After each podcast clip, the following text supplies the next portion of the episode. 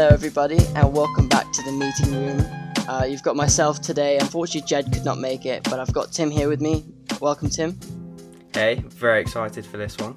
Uh, yeah, uh, this is actually probably one of the podcasts I've most been looking forward to. Uh, today, we've got the so called Brandfather of Hollywood, Rohan Oza. Rohan, welcome to the podcast. Thank you for taking the time to speak to us. Yeah, thanks for having me. I mean, you know, I was strong armed by a number of your family members. So it's um it's fantastic to get to speak to you. So I think the way we'll start off this podcast is talking about your upbringing and kind of where you came from. You are a University of Nottingham alumni, something we're very proud of. Um, well, let's bring it back a bit further. So you were born in Zambia, and then you went to school in the UK at Harrow, and then University of Nottingham. Can you talk to us a bit about that and kind of how that's that's that's shaped the way you are now? Sure. Um, so part of the thing is I have a very, you know, multicultural background. Culturally, I'm Indian, but I was born and raised in Zambia, so I have a, a lot of the sort of Southern African roots to me. Um, and then I studied in the UK from a young age, so I'm British as well. So I have all the British stuff flowing through me. So I'm British Asian, you would call it, but then with the African roots. And now, after 20 odd years, I'm very American, and I am American. So um, for those who are in America that still think I have a British accent, and for you guys, you think I've completely lost it. So, um, but what that what's done that's done for me is kind of I've had to adapt to different environments uh, at all turns, right? So you go to boarding school at the age of nine, you got to adapt, uh, and then uni, and then back to uh, you know uh, London to work for Mars M and M's, and then from there you come, I came to the states, did my MBA. So I was having to adapt to my environments all the time, uh, and I think part of that has helped me in some capacity as I try and navigate sort of the world of venture capital and private equity that I do now because every company, every founder, every scenario is different. So you have to almost be a chameleon in terms of how you stay true to yourself, but how do you adapt to the company and what it's doing and how to help them is not a one size fits all. So that background definitely has enabled me to navigate the states in a way that sometimes not always easy to do. Mm. So you mentioned then that you started off as a manufacturing manager at Mars. Yes. Was it M&M well, it was Mars M&Ms, but I worked on Snickers, Bounty, and Twix. I actually never made the M&Ms. M&Ms were never really huge in, in England. The biggest one was Mars Bar, was one. So I did Mars Bar and then Twix, Snickers, and, and Bounty. So you were recruited to be the youngest manager. How did you get to that position? And did you feel that you were adequately prepared to take on the reign at such a young age? Yeah, good question. I didn't run Snickers the brand. I run the manufacturing line for Snickers, and but uh, I, I, just it, the nature of graduating early from Nottingham meant that I was 20 by the time I got the job, which was young. And I think that was part of the problem is I kind of lacked the maturity. Um, I, I could do the job fine, but I think sometimes that age you need a little more coaching um, because there's some nuances to you know I'm, I was leading people twice my age now, a lot of the people on the line were Asian. So um, they actually liked the fact because it was rare at that time to see a brown face in management. So that part they liked. So I got a degree of respect and I'm good with people. But the actual, you know, when you're that young, you need a little more mentorship. Let's put it that way. So the, my learning was, or would be for anybody else, is if you get in a company early, always try and seek out mentors because they can help you navigate stuff that you won't see landmines, pitfalls, learnings, etc. Yeah, so I think now clearly you're not manufacturing focused. It's not how you made your career, and so one of the things that I think ironically, of... career is all in brands that have to be manufactured. Yes, that's I the funny thing. Manufacturing, correct. Um, so I think one thing that students like us challenge uh, figure as a challenge is when we think that we are one thing or we go into one thing and realize this is not for us and we actually are not that good at it. How did you take that time constructively and manage to actually develop yourself to then put you in a better place to succeed in what you wanted to do, which I presume is marketing? Yeah, it's less. It's actually it's become it's become building brands of tomorrow. That's what it's become. Yeah. Um, what did I do? I pivoted. So I did an MBA, and I pivoted into what I was passionate about. So what my two strengths are branding and marketing and corporate strategy, which are the two areas that I because it's not just about marketing. I mean, where a company goes and how you direct a company is very much about strategy, of which marketing is a big element, but not the only element. So sales, route to market, uh, product innovation, uh, cost of goods, margin manufacturing, all that stuff is, is critical in basically in my successes and failures. And so I pivoted and did an MBA, which allowed me to pick the area that I was passionate about, which was marketing and branding and corporate strategy. So then when I went to Coca Cola, I went squarely into brand management, which is kind of what I was good at. Interesting. Okay. And actually, let's talk a little bit about that MBA, University of Michigan. Can you tell us a bit why, bit of a uh, reason as to why you chose, firstly, to go to the US, to go to Michigan, and kind of move yourself really away from your comfort zone again, because you were Zambia to UK, UK for a long time, and then moved to the US. So, I'm old. Okay, so as we both established, um, I'm your parents' age. Well, sure, your dad is older than me, but I look a lot younger than him. Uh, but but I think the the at that time, maybe still today, probably the U.S. had the reputation for having the best business schools in the world. Right, there were a few in Europe for sure, but for some reason, I was not attracted. I love the UK, but I wasn't attracted to going to work in Germany, for example, you know, or in France. Like, so it's a great European business schools, but I wasn't feeling that. And I, there was something about America that drew me in. So I looked at the top business schools in America. Um, having done engineering, I um, I couldn't write very well. So when it came to applying to, to business schools, you have to write essays, and my essays were bloody awful. So um, Harvard and Stanford just wrote me off before the interview. And then once I got interviews, then I I was able to get into school. So Michigan was great because I was one of the top 10 schools in the country. They offered me a scholarship, which was great because you can save some money. And um, I really liked the program and the campus and so on and so forth. But to be fair, I visited in summer. No one told me about December, so, you know, it's almost like the Mormons who set up camp in Utah and then suddenly that was in summer and then winter hit. I'm like, what the hell is going on here? If you think British is bad. But anyway, it was an incredible experience. But I wanted to come to the States for an MBA and, and it all worked out because Michigan allowed me to platform to Coca Cola. Coca Cola allowed me to platform to Vitamin Water, and the rest is history, as I say. Interesting. So I think one thing that we can talk about is obviously the benefit of your grad school, and you got from uh, Michigan to um, Coca Cola. And so one thing I think a lot of our, our listeners are interested in, they may be grads from undergraduate, but some are going to do a master's. How did you leverage any connections or things like that to actually land a role in such a big company like Coca Cola? from Michigan after doing an MBA there. Is what? How did you make that happen? Well, that's one of the reasons I chose chose Michigan again. One of the things you have to look at is why the hell are you doing a master's, right? There's going to be a reason. Some people just like to stay in school and keep graduating and adding titles to their names. But if you want to have a game plan, it's like, okay, I'm doing a master's and why? And what is that master's going to do for me? That's first of all. For me, I looked at where the top uh, companies, branding companies were recruiting. Michigan was on that list. So Coke, Pepsi, General Mills, Unilever, all the big brand names that ironically today I compete with, all um, came recruiting Michigan. So I felt that okay, there's a base here that I can go with, and so that that made a big difference. And so Coke was my favorite just because I've grown up. It's to me, it's the most iconic brand in the world, like consumer brand. And so I'm like, even though the product's horrible for you, uh, the brand is amazing. So the question is, how do you learn from that?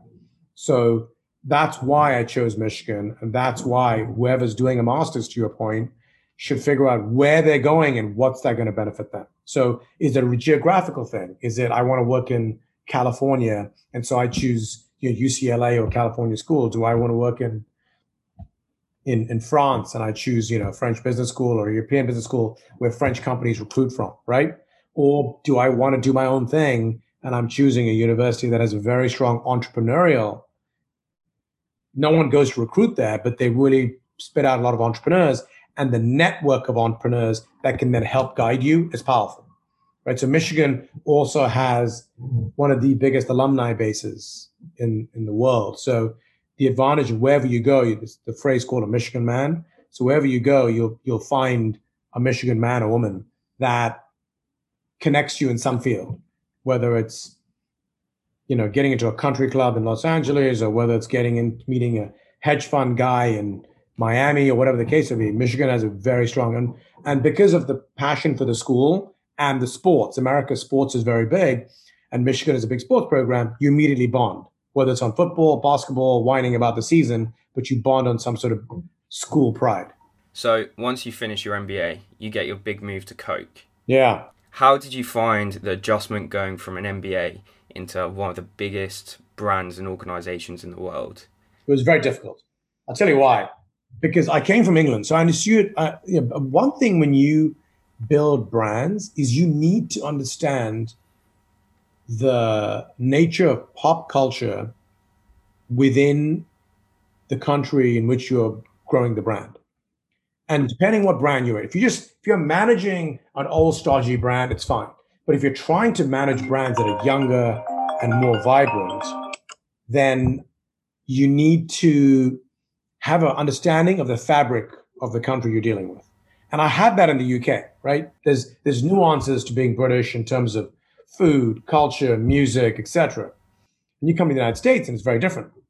So hip hop, for example, is something I didn't even understand. Although arguably now I'm supposed to be, you know, a cultural expert on articles that have been written. And I think 50 probably helped educate me on that. But um, but I think that I had to learn pop culture in America. So I became a student of the game. Um, I actually thought Marilyn Manson was a woman back then. Yeah, people are so confused. But um, a, lot, a lot of my friends are laughing at me when I thought Marilyn Manson was a woman. And so then I realized, you know what? You've got to really understand pop culture in your country. So basketball, which was not big in the UK, was huge here. I understood basketball, hip hop, big parts of what Sprite was doing to connect with like influencer youth in America. I had to learn. And then the phrase I use is you you kind of become part of pop culture. If you make brands part of pop culture, you can that's when your brand starts to explode. So I think I think sometimes you have to you always have to be a student of the game. So wherever you go, uh, one, don't go in with a sense of entitlement, and two, always be a student of the game. And you're always learning. I'm still learning today. Mm. So I think you feel you've stopped learning, you're toast. So you mentioned Sprite then, and about how you had to understand American culture. Um, you managed to make it become the number one brand among young African Americans. You don't need to like share your secret behind your success from it, but what was your strategy focused on and how did you get it to that that level of prominence? Well, interesting. I actually didn't do it. I learned from people who did it and then I participated in it. And that's the big part of having mentors. So um, you know, one of my mentors, a guy called Darryl Cobbin, who really was, to me, lived lived the culture and understood it. Another one was a guy called Andrew Springate, who was my first boss at Coke. Now actually heads up Keurig Dr Pepper marketing. And from those guys, I learned um, how to create that brand cultural sizzle, how to pick the right athletes. Because you know, we chose actually Kobe Bryant right out of high school and Tim Duncan in an ad with a woman called Missy Elliott was a degree of pop culture fusion. I learned from my mentors. I learned from the agencies we hired. So I understood the strategy. And so the first two years, I just spent learning from them. And then I added my own flavor, right? Once I understood it, uh, then I'm like, okay, you got to keep, you got to pick the right talent. One of the campaigns we did was was basically riffing off. I remember Crouching Tiger, Hidden Dragon. It's a famous movie that came out back in the day, and so we did a whole campaign that riffed off that, which was never done on TV before. And we used a guy who went on to become one of Hollywood's biggest directors, but at the time he wasn't. So choosing the right talent all the way through from the advertising agency to the director to the artists themselves is all part of people know when you pick the right stuff, right? Versus when you just take someone cheesy who's big, slap it on a box or slap it on a on a can and go from there. So I learned for the first two years you always got to do, and then I added my own masala, as we say, onto the mix. I think one thing, so a lot of our listeners might be going to grad jobs and things like that, and you mentioned after you know you learn for two years, learn for however long from your seniors. But once you have your own ideas, did you ever find that your initiatives and your kind of thought on what direction it should go on clashed with their kind of thought and their direction? And how did you deal with uh, potentially like different struggles of ideas within that? Yeah, it's very interesting. Um, in the early days, it, it depends who I was dealing with. I was very good when I dealt with people who got it. And if I presented an idea that was good, they completely got it and I'd run with it. If it wasn't good, they'd kind of explain to me why. The tough part is when you deal with people who are not that smart and you still have to sell your ideas. And I was a little too cocky back then. I've learned with time now that you really have to sell your ideas. At some point, you're always selling, unless you completely own the company.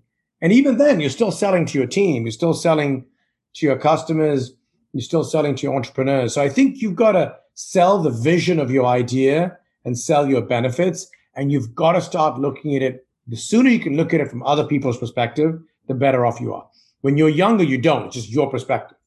So it's probably why I got fired again because I was just too cocky and I dealt with people who just couldn't see the ideas I was presenting. And so I just did them anyway. Uh, now, the ideas were great, but if you do ideas that that maybe your boss is not agreeing with, um, that's a surefire way to get fired, even if the ideas are good, because there's some politics that comes into play, and that's when the rubber meets the road. Unfortunately, in corporate America. I can imagine. Well, before we talk about you moving on from Coca Cola, I wanted to touch on your work with Powerade because I don't know if many people in the UK will know, but it's a sports drink, and uh, it's obviously owned by Coca Cola, and it was, um, I would say, it was a much smaller brand than Sprite at the time. So you learnt your trade on Sprite, and then you managed to implement your ideas onto Powerade and actually take it to one of the bigger brands in the US from quite a small brand within Coca Cola. Can you talk to us about how you kind of transitioned onto something small? So on Sprite, I wasn't the only guy. Um, obviously, I mentioned, there was other people. There was there were mentors that I had. So when I got the chance to take over Powerade, that I did run with a really good team. And the beauty is the brand was tanking. Like it was declining. Uh, so sometimes uh, these days I, I don't choose brands. I only charge choose brands that I can turbocharge. But back then it was an interesting challenge. Like, okay, well, how can we turn this bad boy around? You've got an amazing company in Coca-Cola with the power of distribution, the power of customers, yet the brand is struggling because Gatorade was just kicking its ass. Um, how do you how do you resurrect the brand? And so that was probably where I learned the most before going on to the entrepreneurial world, because I ended up having full license because no one really cared. Mm. Like it was, you know, it was a lame duck, and it was like, oh, who, how, how much damage can him him and his team really do? And we did everything. We revamped the marketing, we revamped the packaging, product, uh, formulations. Uh, we instead of picking B list talent and B list assets, we started going with A list talent. So, you know, whether it's LeBron James or um, at the time it was uh, Andy Roddick, Michael Vick before the Dogs was the number one, you know, number one uh, NFL quarterback back then. We chose A list talent. Uh, we entered action sports and suddenly Powerade had a turnaround.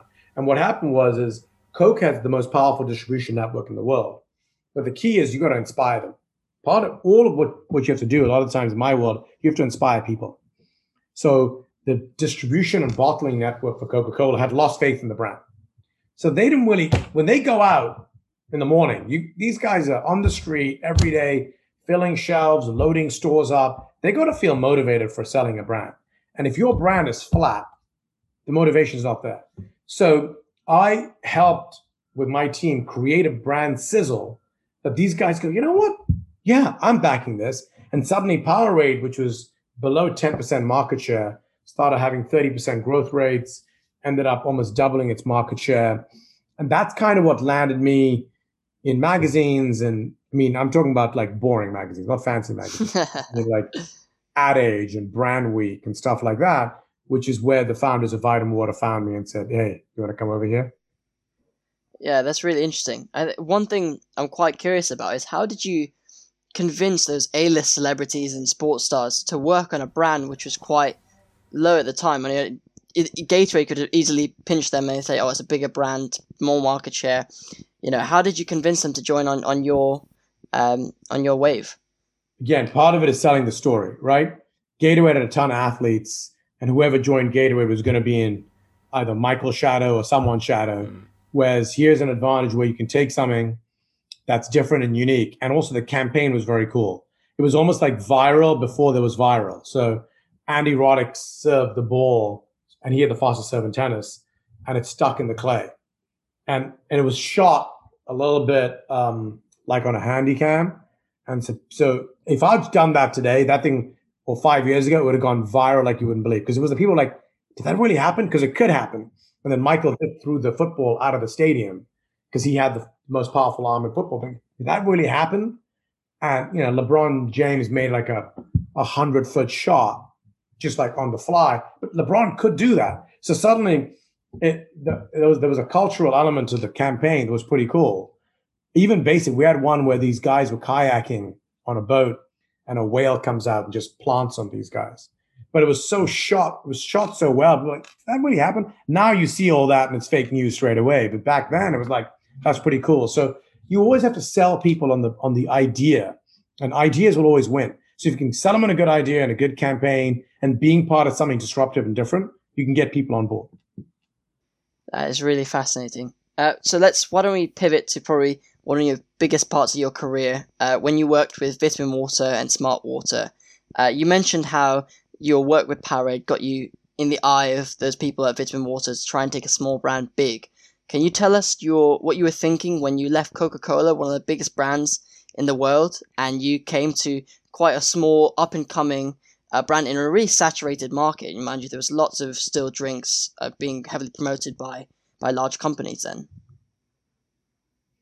Um, well, a few things. One, remember I said to you that I was not so mature in my early days. Where yes, you did get yeah, yeah. fired. So yeah. I was about to get fired, so I thought, look here, it's better to leap before you're fully kicked.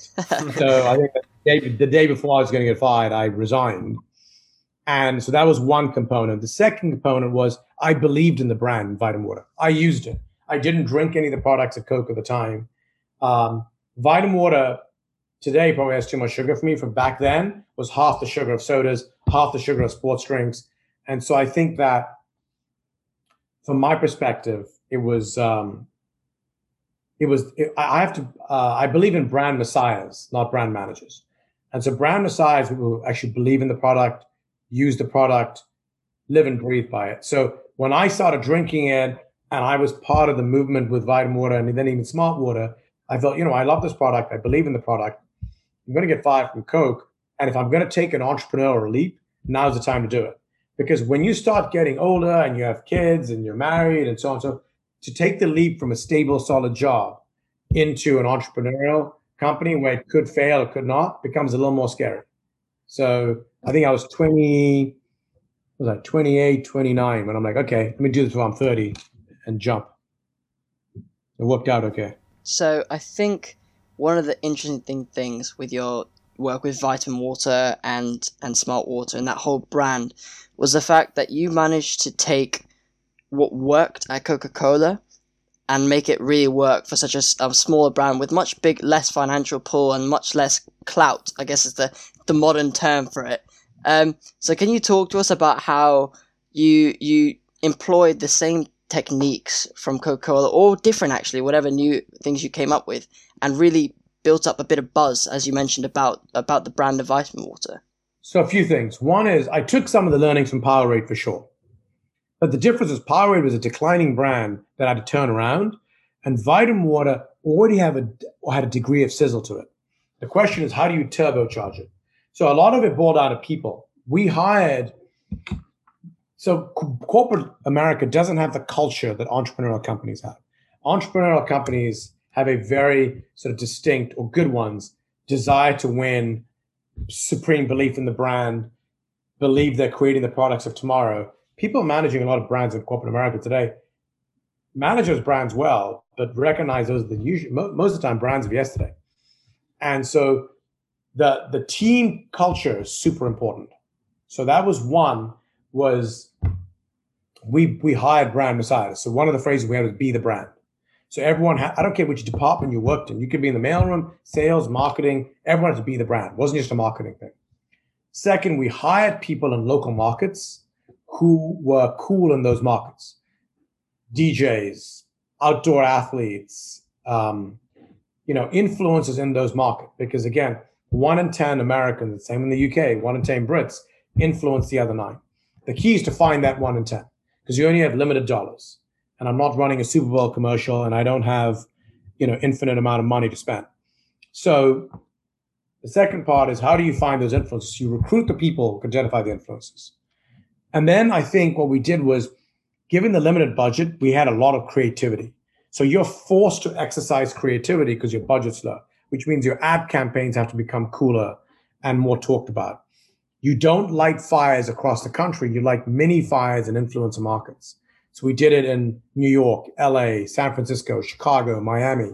So suddenly all the influencer sets were like, oh, wow, this is a cool brand. You're seeing in the right spots. And then those mini fires become an inferno. And also, then I think I signed a deal with uh, an African American gentleman called Curtis Jackson. And I didn't have the money. And I told I told Fifth, I said, look, dude, I, I don't have the money to pay you, but I can give you equity. And give him credit. He really, in my opinion, pioneered the equity movement. And now every celebrity wants skin in the game. But Fifth's like, all right, I believe in myself. Give me skin in the game. And I gave him skin in the game. And then he claims he made me a slumdog millionaire. That's that's once. Um, but the big difference was 50 took the brand on his back. And he said he was the owner of Vitamin Water. Ironically, the real founder of Vitamin Water, Darius, let him do that because Darius understood the bigger picture. Because he was like, you know what? I know I'm the real owner. But from a consumer standpoint, Fifth was an owner. He had equity let him go out there and build my brand. And he did. And Fifth went out, built it, made a lot of money himself in the process. But that, when all those things came together, with the influences, the pop culture, the creativity of the marketing, the sales and distribution, getting into the right accounts in the right cities, and then you put on top of that the turbocharging of 50 Cent, the brand took off. 50 Cent comes across as a very intelligent person who's been able to like adapt his brand based on the different audiences, as can be seen by like his Instagram today, yeah. which seems to be influenced by like 6ix9ine. One thing I'm interested in, firstly, what was it like to work with him, and what was his understanding of business like back then? I, I, was surprised because I think back then, Fifth was probably now he's got a more rounded approach, right? Now he's TV producer, actor, musician, businessman back then he was just huge music star, right? In the club, had just come out. It was yeah. Fifth was one of the biggest. It was Fifth and Jay Z were the two biggest stars on the planet. And I, I, actually at the time I wasn't sure who I wanted, Fifth or Jay Z. And my buddy Seth actually knew Fifth, didn't know Jay. Now he does know Jay. But uh, so I chose Fifth. It was pretty. But when I met with him, he was he he understood the market landscape really well. I wasn't dealing with a rapper that new music and just didn't care. He was always, always, always focused on business. And so, um, right from he wanted to be involved in choosing the flavors, he wanted to be involved in naming his Formula 50, uh, and he wanted to be involved in how to market the brand. So, as it related to him, not the whole marketing, but anything. That, so, he was very conscious about his brand and Vitamin Water, and he saw that if he put his his juice on it, and I think a lot of also, the credit goes to 50's manager at the time. He's unfortunately passed away since, but a guy called Chris Lighty. Because a lot of the time for artists, who manages the artist and the manager understanding it is critical to the artist's success. And and Chris got it. Lighty got it. He um, uh, he influenced Fifth in a big way, I think, from the business standpoint. And Fifth himself gets it. And so I think the combination factor meant we worked really well together as a team. Um, and every time I meet him now, he's you know he's idea after idea. So I mean, you know, he's I, I even spoke I, spoke for five years ago, I think, and I said, it's, you know, isn't it time for you to do more music? He goes, I can do music, but I'm telling you, TV's going to be bigger than me. And I'm like, what is he talking about? He doesn't have a didn't have a show. He's just bringing the show out called Power. I don't know how big it's going to be. Ends up becoming the biggest show on Starz. Puts him in a whole different platform. He's now a producer and he's an actor. So he clearly he, he sees shit further out, or at least he manifests it. So I give him a lot of credit for that. That's really interesting to see someone have someone from one industry have such a vision for others. Um, you've worked with lots of celebrities, you know, during your time at Vitamin Water, Coke, afterwards. One thing I'm really interested in is how interested and invested do the celebrities get with the product you you get them to advertise? Because obviously, Fifty Cent wanted to be in with the flavors and everything like that. Did you find it more difficult to get other celebrities to really engage as well as he did? Um, I only chose celebrities generally who really felt or believed in the brand. So on Smart Water, we spent a lot of time deciding who the right person was, and we chose Jennifer Aniston in the end. And Jennifer was an incredible ambassador of the brand. I think she was a partner on the brand for uh, almost 15 years, close to 15 years, which is um, which is really amazing for one particular. But also, she doesn't age, so it's also useful. Like so, at you know 35 and 50, she looks like she's aged about three years. Um, but I think that we chose Jennifer because Jennifer hadn't done anything herself from an endorsement standpoint. And she believed she was drinking smart water anyway. She loved the brand, she loved the packaging, she used it as a shield against the paparazzi. Um, so when we saw that, we're like, you know what? She's the right fit. And Jennifer, as as engaged as 50, she was even more engaged on who to choose when it came to the content, like which photographer, the type of shoot, the campaign that did and did not work for her. So she was also very focused, but it, it she lit the brand up. Smart Water, we laid the base again. Influencers, were at the Oscars, Golden Globes, Aspen, Sundance Film Festival, all the high end events at Smart Water. But Jennifer became the the sort of catalyst that lit the brand up. But she was also very engaged with it. That's great. I think one thing that I'm quite curious about is obviously um, Smart Water Vitamin Water was a brand, and I believe the company who owned it was Glacéau. I might be saying that wrong.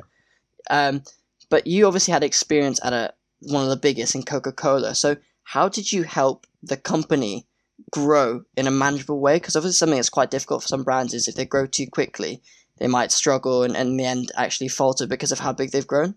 So how did you help manage that? And when it got to as big as it was before it was bought by Coca Cola, how did you kind of help the, the company manage growth? Well, I was also learning at that point, right? So the founder is a guy called Darius who had a crystal clear vision.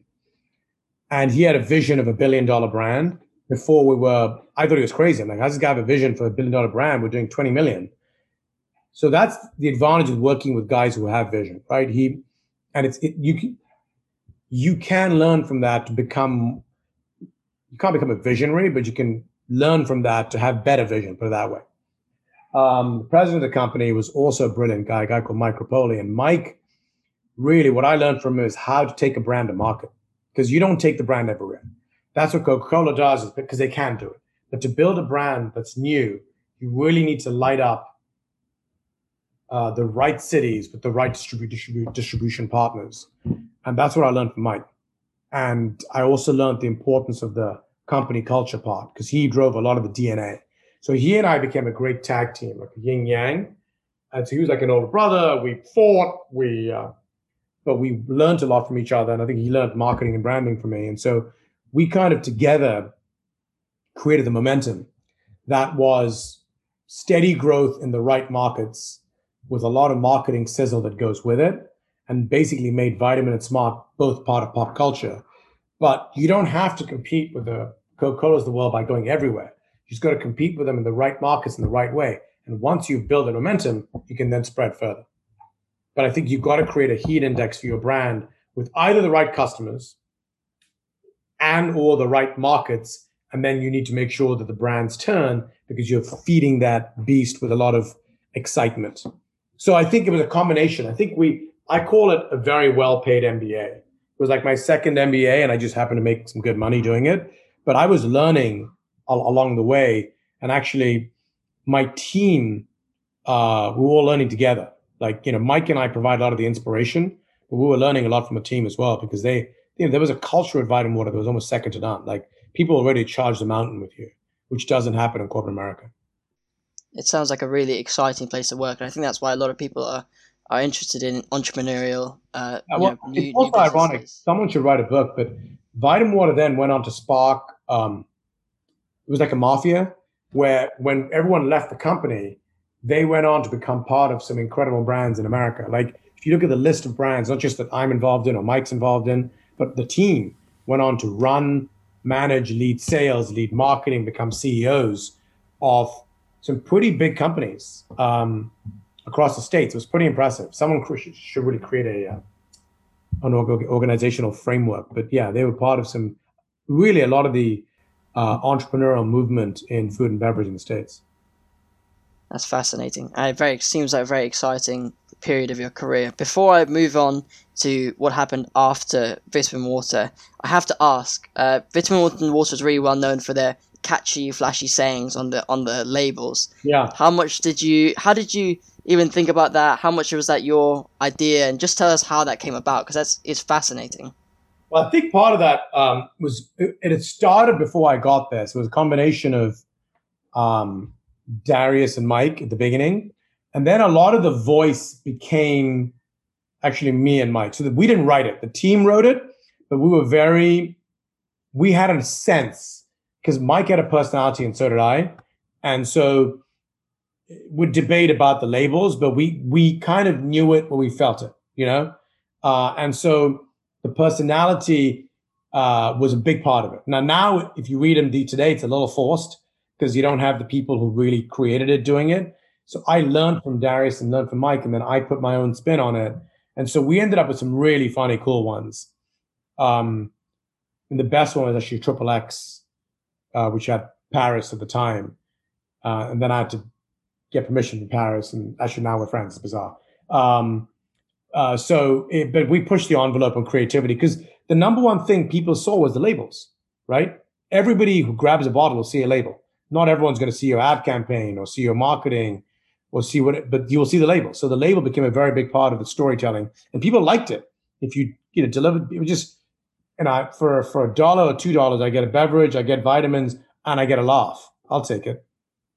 I think that's is so true because one of the things that personally I remember most about vitamin water is the sayings and or you know it, it made it so much more appealing to drink in comparison to just a, a normal um, normal label. So um, now I guess we can talk about a really important moment with vitamin water, smart water, it being bought out by Coca Cola. Um, and one thing I'm curious about is kind of how satisfi- satisfying, gratifying a moment was when Coca Cola came back to you, the company you left or about to be fired by, came back and bought the brand that you built with that amazing team? Yeah, well, I didn't build it myself, but yeah. Um, so I reached out to Coke, and the deal was really negotiated by Darius. And I can't give him a lot of credit. I mean, he literally had the confidence and audacity to say the number starts with a four. And I thought he was crazy And I'm like, dude, I'll take two billion, you know? and he painted a Picasso. I give it to him. And the brand was incredible. Smart Water was had a lot of potential as well. And Coke could take it global because of what we had done. So uh, Darius pretty much negotiated the deal without bankers. And so I rode that train for sure um, in terms of the deal part of it. And uh, when Coke bought it, it was it was fun because I had a lot of friends at Coca Cola still. So people who liked me were like, great, Rose back. People didn't like us. Oh, that jackass is back. And he made money. It's even worse. But um, but I had a lot of friends back at Coke. And I think, you know, a lot of people at Coke wanted to bring a degree of energy and excitement to their brands. And they want to push the envelope. And I think that just the construct of corporate America makes it difficult to do that. But the people themselves don't want to be in a most of them, not everyone, most of them don't want to be in a stodgy job. They want to push the envelope. They want to win. But sometimes when a lot of your ideas get knocked down, the wind gets taken out of your sails a little bit. So, but it was great to go back. It was, um, it was a fun piece. I stayed out, uh, hung out for a couple of years. And then I started doing my own stuff from a venture capital standpoint before I formed Cavu with my now business partner, Brett Thomas. The move back to Coke compared to Vitamin Water, which is a very exciting, like up and coming brand. How how did the two jobs compare from a marketing perspective? Was it more limited what you could do with Coke, given the brand's like history? Uh, I got a lot of license on on, on Powerade, mm. but probably because no one cared. You know, Coke, the brands I was on, to be fair, and I think maybe it was the bosses that I had gave a lot of more air cover and are willing to push the envelope. When I was there, there was a lot of license on both Sprite and Powerade, but nothing. But there's no and Coke is a safety net. You still, the brand's going to do okay. Uh, was it vitamin water, smart water? There's no safety net. Like if I make a move or my team makes a move or the sales makes a move that's incorrect, you feel it very rapidly. So I think that there's a there's a you have a lot more license as an entrepreneurial brand, but you also have a lot lot further to fall because there's no safety net. Sure, I think one thing that is really interesting for me is the fact that you kind of you you you knew you wanted to move into your own thing, and that comes from all your experiences and things like that. So when you left Coke, as you mentioned, a couple years later after coming back, um, what what direction did you see yourself going? Did you want to start uh, focus on bringing smaller brands up, or were you tempted to go to another big brand in a different industry? No, never. Once you get fired a couple of times, you're like, okay, that shit ain't for me. You decide so I love entrepreneur brands. I love working with smart founders. I'm not smart enough to have found anything myself, unfortunately, but I'm able to find smart founders early. So whether it's Vita Coco, a guy called Mike Kirban, you know, took a took a brand from 44 million when I became part of it, and he built it up to 400. It's pretty on a coconut water, which is pretty impressive. Or Ben Weiss, when when I got involved with Ben, Bai was doing a million bucks, and you know, in five five years, you know, we got it up to almost 300. And Ben, again, Ben also painted a great vision, uh, created an incredible culture in the company. Everyone wore dog tags with their actual case number goal for the year. So you you never forgot your number. Uh, give him credit. He created like um, you know, he um, every year there was an award ceremony for the best performers. It was called the Civet Society because civets are the ones who eat the coffee bean, or eat the coffee fruit, and the coffee fruit was the, was used in the antioxidants. There's a whole story, a mythology behind the brand. And he created a culture. People were willing to charge the mountain with him. And so I think that, you know, I found really smart founders and I bonded with them and became the consigliere to those founders. And then we went on to pr- create some pretty incredible brands. I mean, you had a couple of losses in the way, but mainly wins. You got to learn from your losses. Um, and then I formed Cavu with Brett. That's I think that's fascinating. Now, one thing, obviously, you don't need to mention all of them, but is there anything that any brands or any people that you met that you they pre- present an idea to you and you just didn't buy it at the time, but now looking back, you kind of felt, oh, I've missed out on that, or I just underestimated that. So many of those. Um, uh, what are the few? One, um, I presented the entire organization of Airbnb, a small company at the time, and one of the founders was a friend of mine, and I was supposed to invest. Usually, I invest and I get equity, but you know, the CEO's brilliant chap basically said, "You can invest, buddy, but I can't give you equity because you know, it's too precious." And I think in my my mind, I was um, I wasn't smart enough to realize the potential, or either that, or I was too cocky, one of the two. And so I should have invested because it would have been a I don't know 200x return. So um, I gave up a lot of money because I didn't see the clear vision. And the other one that I have invested now, but I saw it much earlier, is an incredible product called Oatly. Mm. Uh, best best uh, plant-based milk on the market. And a friend of mine's the largest shareholder. He was in there early. I saw it, and I'm like, how big can this really be? Apparently, it can be really big. and so, you know, I've definitely had my fair share of, damn, how did I miss that? So, you know, you got to learn from it. You got to learn to see what did you miss, how did you approach it? Were you too cocky about it? Were you not insightful enough? Did you not seek other people's opinions, etc., etc.? Mm. So that's that's I think where I um, uh, I've learned from some mistakes. Where I think sometimes if you decide to go solo or you're a little overly confident because you think you know the industry, you can miss big opportunities out there. To anyone listening who likes coffee, put some Oatly in it because it is delicious. That's my personal recommendation. Yeah, I just had it today. I had a and letting macchiato with Oatly, and I'm like, at least I got in. I got in recently, but I'm still in the deal. But it could have gotten way earlier. But hey, you live and learn. what do you What do you look for when? So when someone's presenting a business idea to you, what do you look for in terms of them as an individual and in terms oh, yeah. of their actual business? I look for the um, I look for the leadership, passion, and um,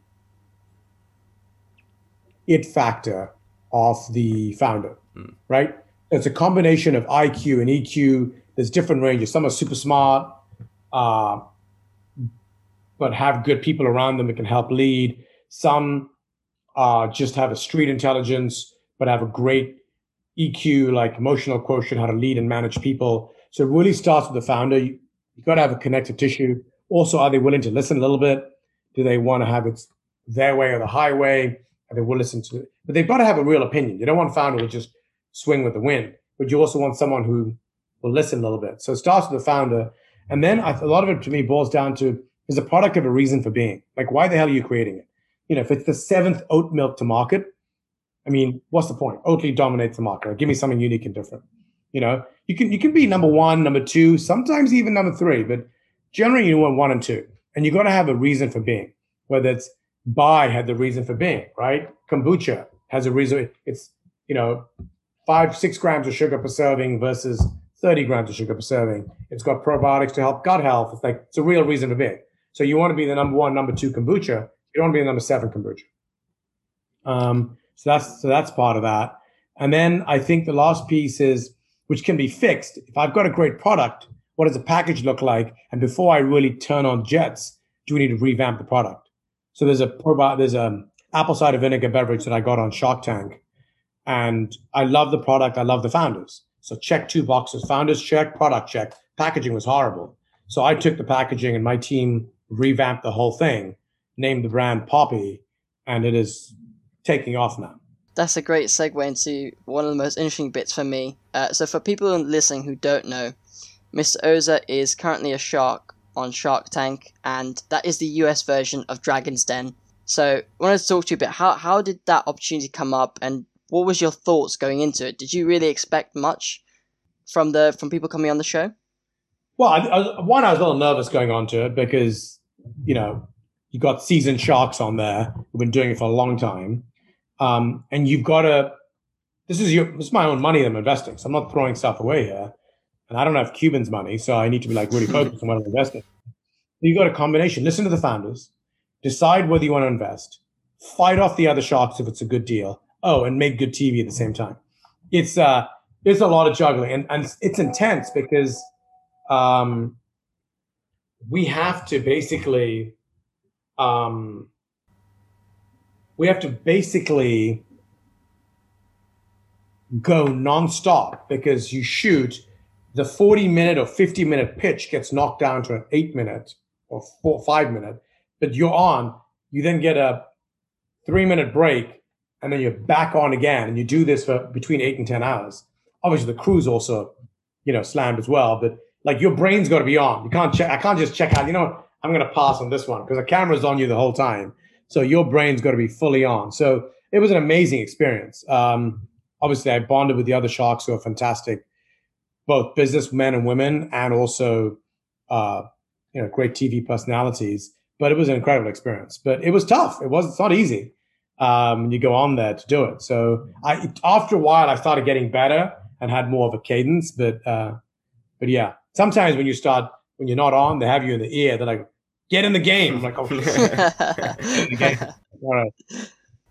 That's that's very interesting. And can you tell us? Is there any ideas? You mentioned that uh, apple cider vinegar drink. Is there any ideas you've had on Shark Tank which just blown you away, and you thought, "Wow, this is something I have to get into"? Uh, the top two. One was Everlywell, which was a uh, at-home testing kit, and I love the founder. She was brilliant. I should have done that deal, but I was in something else already that was very similar, so I didn't do that. Uh, Lori did it, and I love Lori a lot. She was smart, probably one of the best deals. And then the the apple cider vinegar Poppi. I think that I think that's got a lot of potential. Um, you know, it'll do probably in its second full year, it'll probably do 15 million bucks, which is not bad. Wow. You know, second year out, 20 million second year out the gate. So that's that's crazy. And I think there's a lot of people listening who might have just an idea in their head about something which they feel, you know what, could really make a difference, could become quite big. So as you've met lots of these, uh, you know, entrepreneurs who are just starting out, coming onto a show like Shark Tank, do you have any advice for for listeners who are really just trying to start out and make something of, of their idea? Well, I think one, you got to have a real uh, a real idea. So don't make sure it's not a me too, or if it's a me too, make it a really quick me too. So you got Uber, in the country you're in, right? So you got Uber, you got Lyft. Anything after Lyft is toast. You got the top two.